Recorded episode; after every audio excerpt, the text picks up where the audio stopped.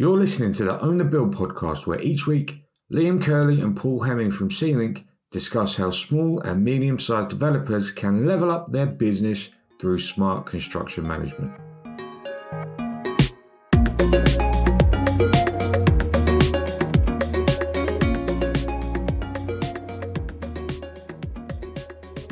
That's a lovely, uh, it's a lovely shirt you're wearing today, Liam. I see, I, see, I see that lockdown's getting the better of you, isn't it? It's not actually. Is that really? I'm reducing. Uh, I'm I'm very very conscious of um, you know decision fatigue is something that uh, is always on my mind, and so I made a very very conscious decision to wear the same black t-shirt on every video. I mean, anyone listening to this, you've made a fool of yourself anyway because this is po- this is podcast first material, and I don't know if you know, Paul, but people can't see podcasts. Yeah, well, for anyone who is listening, um, for your benefit, I get to look at Liam uh, via video uh, quite often uh, during the days and weeks, and for whatever reason, through through work that is no- nothing else, but for whatever reason, whenever it comes to podcasting day, he decides to slip into his Nike plain black t-shirt. Whatever happens, and what I'm saying is, I think lockdown might be getting the better of him. I think spending too much time with you could be getting the better of me. Possibly, possibly. I mean, uh, I've had less of lockdown than you. Yeah, that's true. But um, by the same token, I have to, do, I have to deal with you as well. anyway, should we get on with it? Should we get into construction management? Yeah, the, the oh, topic well, I think we to should. listen to. so, all right, I've got uh, a juicy one for you, Paolo. You're not going to like this. Here we go. So, in previous episodes, we focused on one side of the coin, right? So, every feature, trait, topic is like a coin. It's got two sides, and Except for your wardrobe. will you leave my wardrobe out of this, please? I can't, mate. I can't. This is too easy. Okay, fair enough. Anyway, so um, every every feature, anything you talk about, usually as is a, is like a coin. It's got two sides. The benefit you flip over the coin is pretty much the same as the the uh, the, the negative um, in reverse. So we focused on one side. We focused on all the, the positives, if you like, of construction management, where we've spoken about construction management in previous episodes. So now I want us to talk about the circumstances where construction management as a procurement route is not suitable for a developer. Yeah. Um, how do you feel about going there? Ooh. Well, you know, I, I, I'm I'm I'm totally comfortable with it because if you recall what I have said in the past, although I'm a big advocate of uh, construction management as a procurement route, there are lots of other procurement routes out there, and uh, they all have their uh, place in construction. So I'm happy to go there, Liam. Let's let's let's do it. Okay. So, where do you want to start? You've spoken about your Well- six criteria before, so I think that's a, a great place to start. It's juicy, isn't it? Yeah. Okay, so um, I mentioned uh, either on one of the previous podcasts or one in uh, on one of the many blogs that I've done um, on construction management um, that regardless of what you are procuring and regardless of the procurement route, in my opinion, there are six critical criteria that um, should lead your decision making because procurement is all about risk and it's all about how best to manage risk on a project, right? Um, again, labouring that point, that's what we're, we're really dealing with here. We're dealing with risk. So, for anyone, for any developer or anyone who is doing uh, professional construction procurement, it, my opinion is there are these six criteria. These criteria are how much does the developer want to be involved with construction? That's criteria number one. Criteria number two would be Does the developer want to be able to alter the design during the construction, or are they focused on fixing the design at the very start, and that's that? Um, number three is is the project complex. Number four is does the developer want early completion or the shortest possible program is probably the better way to put that. Um, does the developer want certainty on price? Number five or number six, does the developer want maximum price competition? And often you can't have both. Um, so they're the six criteria. And for the purpose of this episode, because um, there's quite a lot to go through there, isn't there? So we're going to focus on Yeah. the first three and do this as a two-parter. And the next episode will go on to four, five, and six. We'll leave it as a cliffhanger. People are going to be scrambling to come back more, one, wondering what they're going to do with themselves for a week without knowing about criteria four, five, and six. Brilliant. I don't know how they're going to sleep. exactly, mate. Exactly. Um, yeah. Okay. So, so where do you want to start? Criteria number one. It's a good place to start. Yeah. Okay. So, um, probably one uh, that developers uh, or SME developers, um, a lot that I know, will probably trouble themselves with this uh, question.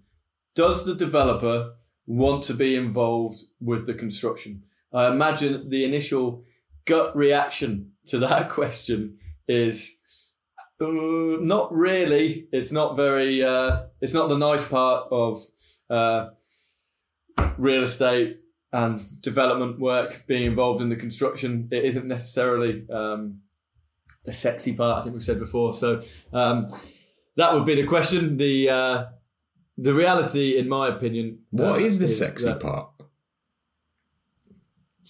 what is the sexy part of development? Probably doing deals at the front end, um, finding land, m- making uh, intelligent decisions based on your development appraisals, finding land that's going to be profitable. Probably really nice selling the end product, isn't it? At the, at the end as well, right? When you've got your concept in reality, it's the the bit in between, particularly the the muddy bit with uh, all us construction folk, which is probably. Uh, a means to an end as opposed to a, a, an enjoyable process. Maybe that's just my my opinion on it, but I imagine that most people don't uh, get out of bed thinking, "Great, we're in the construction phase of this project." Yeah, that sounds fair to me. I'm just curious because you keep sa- like you say you, you say quite often this is not the sexy part of development and and uh, I just wanted to know what you thought was. So sorry, Oh, sorry lo- for interrupting. yeah, I'd love, no, I'd love, I'd love to be told that um, I'm wrong and that the construction is the sexy part, but just a little gut feeling I've got. I don't think that people are. It's not the bit that really uh, gets them going, if that's the right way uh, to explain it. So, regardless, uh, my point for um, SME developers is that, uh, and in fact for all developers, is that you can't really turn a blind eye to the construction uh, side of things. Anecdotally, uh, developers talk about uh, 33, 33, 33. Uh, maybe that's not quite the case now, but the 33% being you spend your money on the land, 33% being you spend your money on the construction, 33% was profit, is what anecdotally was thrown around. Whether or not that actually is the case, I'm not. I'm not so sure anymore uh, in the tight market. But the point stands that if 33% of your project cost is um, related to construction, um, or of your GDV is related to construction, then it can't be something that you that you ignore. It's got to be something that you've got to get involved with, and if you are involved with it, it's going to save you a lot of time and money, um, in my opinion. Um, that isn't actually the question that we're really talking about here. The question really is, does the developer want to be involved with construction? And the answer can be yes, it can be no, it can be in part. And we'll kind of come to the implication of that because if you are a developer that doesn't want to be too involved with construction, uh, the easier route is perhaps to go design and build, uh, JCT contract. And in effect, you are then dealing with one principal contractor. Um, you're not dealing with multiple subcontractors, which means you're still dealing with construction because you have to. You can't avoid it uh, altogether, regardless. Um, but you're dealing with it at more of an arm's length. Um, and with that comes the benefit of not dealing with construction, um, but also uh, the drawback of not dealing with construction and therefore not being able to actually manage it, not being able to value engineer it, not being able to make uh, it a profitable and lean endeavor. Whereas with construction management, the one that I always bang on about, you very much are involved with construction. Um, that can be as simple as your involvement is actually employing a construction manager or a project manager. Um, that could be your involvement with construction. It doesn't mean you're the one on site running around making people do different tasks, but it does just Laying mean the brickwork. um, yeah, you're not laying the brickwork, but you're actually thinking about construction as a business, which I know it's and it- it's something I always bang on about. But that's what I'm advocating for: is that uh, you can't turn a blind eye to construction. Do a little bit of focus on it as a business, and you'll reap the rewards. Um, so yeah, that would be my criteria one. So criteria number one, even though it's you're saying the question is, does the developer want involvement with construction? Really, you're saying uh, if you really don't want to be involved, then construction management is probably not the route for you. But it's not a very wise decision uh, to, to, to, to, to, to stay completely away from construction. Yeah, absolutely. I mean, um, what I would say is that you you asked me at the start of the, sh- of the show whether um, in what instances was it not suitable uh, to choose construction management. I would say it's suitable to choose construction management when you're a developer who has got a bit of resource that can manage it. You've got some expertise in the house that can do it, i.e., the project manager. Where it's where it's not suitable would definitely be where you don't have a the resource or b the desire to create the resource in order to manage manage the construction. In which case, going for the more expensive um, and longer program uh, design and build process is probably much more suitable. So, uh, if you're asking me when isn't it suitable, it's absolutely not suitable if the developer doesn't want to manage construction because that's what you're going to have to do with construction management. What I'm saying to mitigate that is that doesn't mean going out and laying some bricks Unless you want to. unless you want to. Some people do. Maybe do I it don't. as a DIY job. exactly. Get a, get a professional bricklayer in.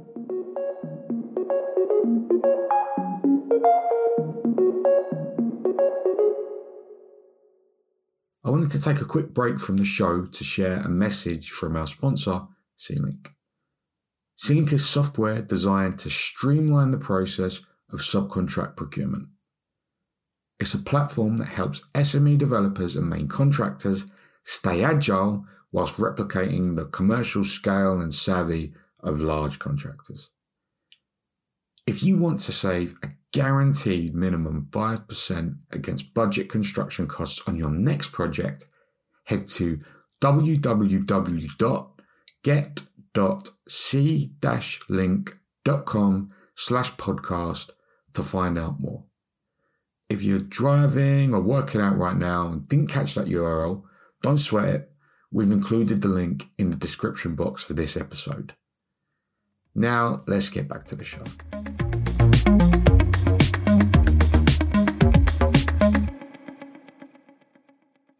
Okay, Paul, so let's move on to criteria number two.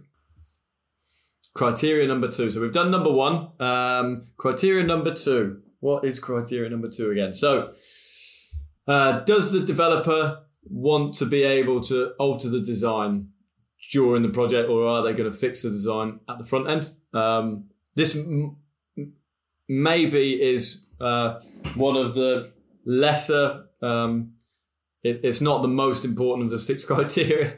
Um, so there are probably three typical reasons why you would want to change the design during the project.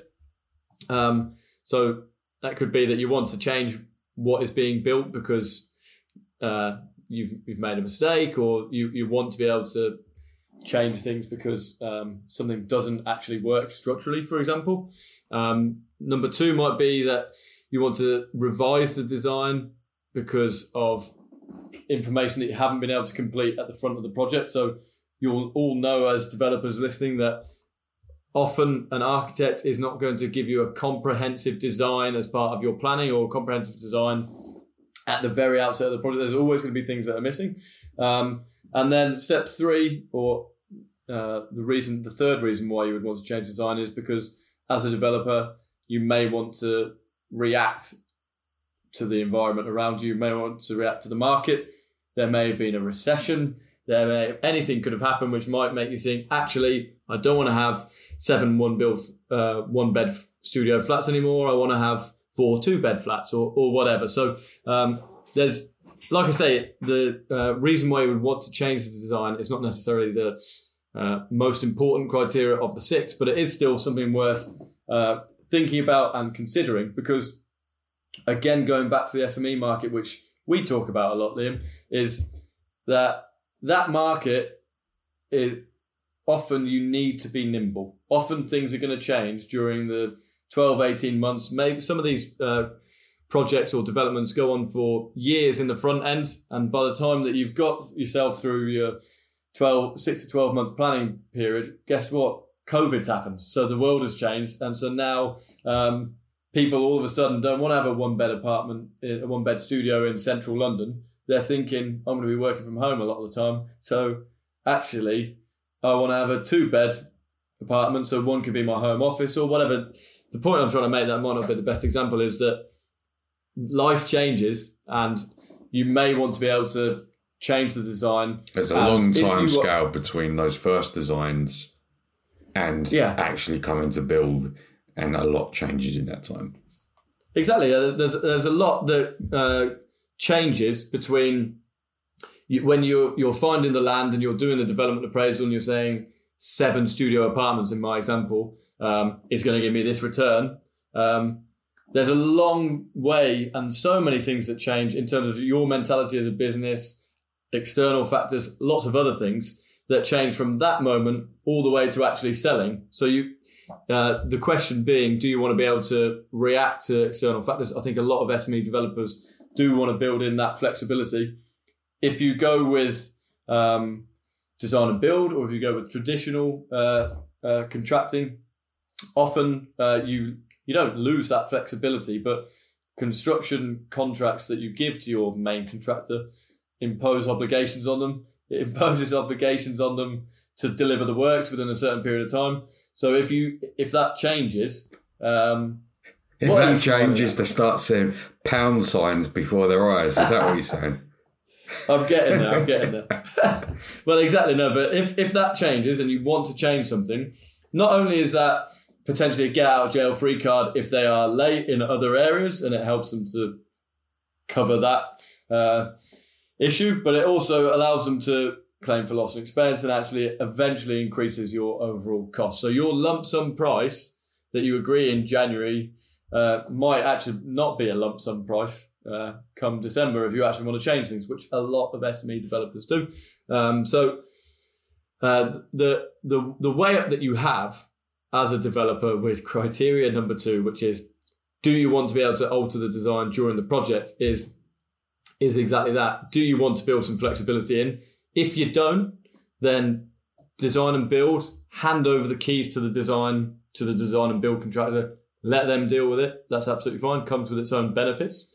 Um, if you do, um, then alternative methods are better. Uh, construction management being the example. If you use construction management and you're breaking things up into chunks of subcontract work, so your groundworks and your frame, your envelope and your brickwork, your fit out, your M&E, at those different checkpoints, you're able to build in a little bit of flexibility. So you may be able to, going back to my example, think once you've built the you've got the groundworks going, actually think, no, I, I want to change the layouts of the apartments. I want to be able to give a second office space or something like that. I want to change the, the, the layouts. And you actually won't have lost anything necessarily because the the layouts of the apartments are going to be done by the fit out contractor and you you you haven't awarded that package yet. If you've done it on a design and build, that package has already been awarded. You're going to extend your overall program because there's going to be a change and you're going to pay for it as well. Um, so when, when isn't it suitable? Um,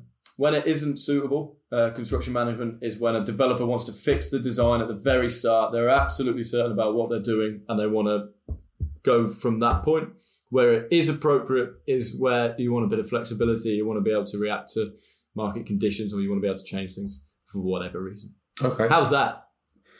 Yeah, it's uh, it's not bad. What's number three? Wait a minute. Well, let's let's have a look. What is number three? um, number three. I'm trying to remind myself here, Liam. Would you like me to remind you? That that would help. Go on. Is the project complex? Yeah, is the project complex? And this is very subjective because everyone is going to have a different opinion on complexity, aren't they? And complexity can be complexity technically, complexity and contract could be lo- loads of different things.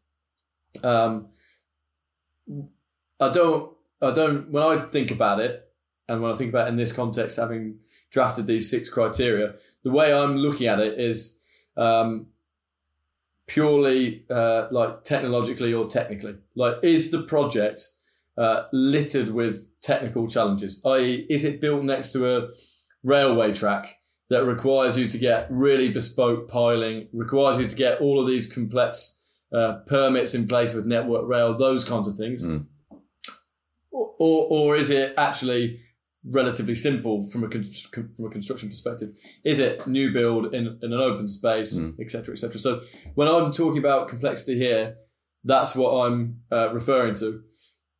On simple projects or simpler projects, it can be better to rely on the skill and judgment of a um, design and build contractor. From times, that's kind of what uh, design and build was initially set up for. So design and build was the, the concept of it was I want to build a warehouse. Um, I need it to be twelve thousand square foot, um, and I want it to have a U value of X. You, you give that to a design and build contractor, and they tell you how they're going to build it for the most competitive price ever, and you've got this amazing competitive tender process. So Right. And and because in the example you gave about the sim about the simpler project, it's going to be fairly well.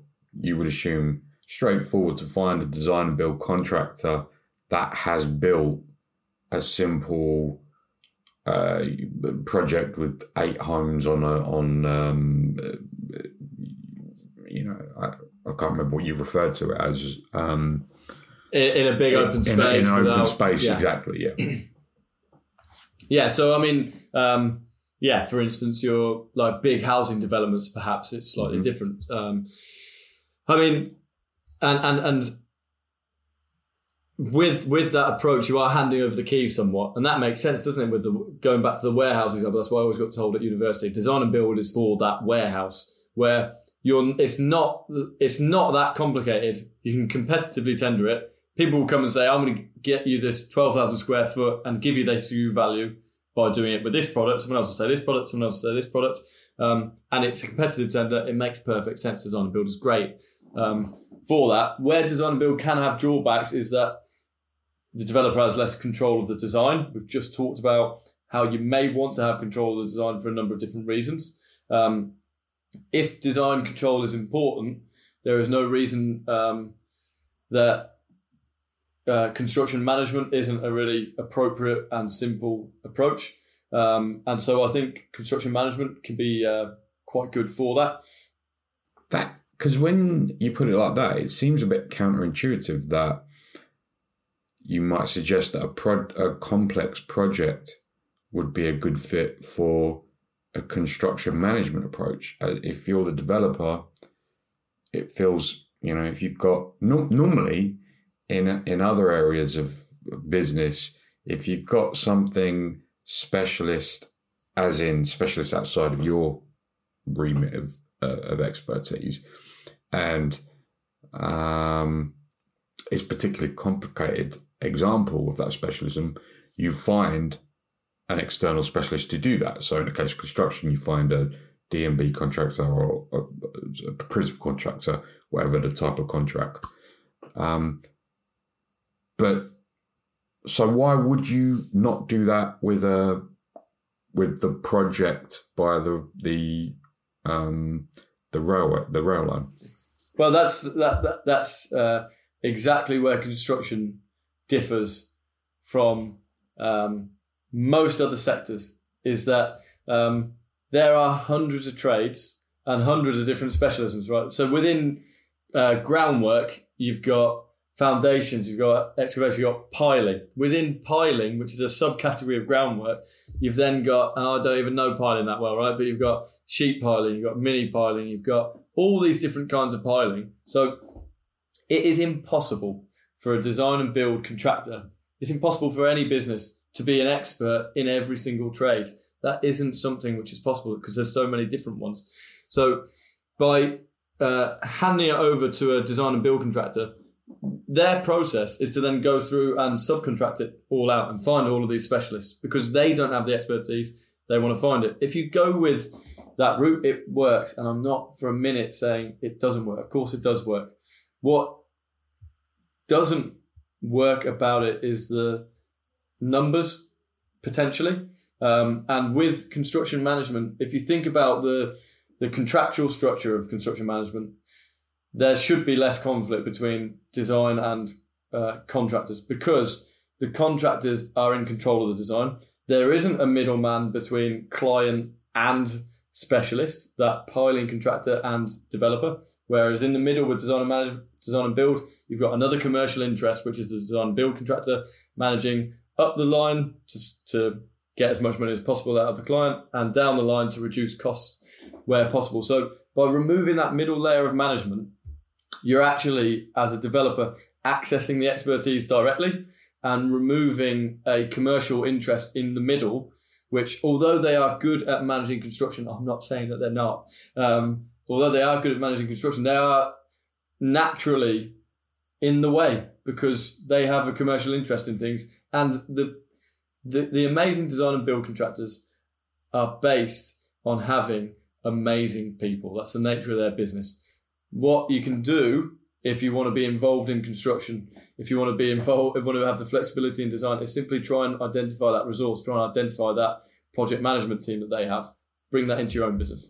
And and also because, like you say, design and build is a good option for a less complex job because you can find suitable design and build contractors. They've built these projects before. They've got the systems in place to do it again. So they've developed that expertise doesn't mean you should use them. It doesn't. It doesn't mean you should always use them for a complex project, uh, a less complex project. You still got the other option, but if you are thinking to use that route, a design and build route for a complex project, presumably they've got an extra ele- element of risk because there are elements within that, there are areas within a complex project that they've maybe not dealt with before or not dealt with frequently. So they're going to have to price for that increased risk, hopefully. And then they're going to have to price for the extra procurement work that they've got to identify these specialist contractors, subcontractors that they don't often deal with. And you're hoping that that all happens because obviously um, it could be some examples where they they try to work with their existing supply chain that isn't specialist that's not going to happen on most occasions, but obviously that, that risk is there, isn't it? Yeah, I mean, it, just just taking it back to um, design and build was initially conceptualized for the simple project where you hand over the design and the build to someone because you're basically saying, I want this warehouse. It's a simple build. I want it to be 12,000 square foot. I want the U value to be blah. I want this, that, and the other. You don't say, I want the warehouse to be 12,000 square foot, including X square foot of office space, this, this machinery, this glazing, blah, blah, blah. You're simply saying, I want this to be built uh, in a simple fashion. And then they're, they're telling you, as design and build contractors, this is the way that I would do it. And you say, I like your way, I like your contractor's proposals, and you give them the keys to the project. You sit back, and then they hand over to you 12,000 square foot with a U value of whatever. You're happy.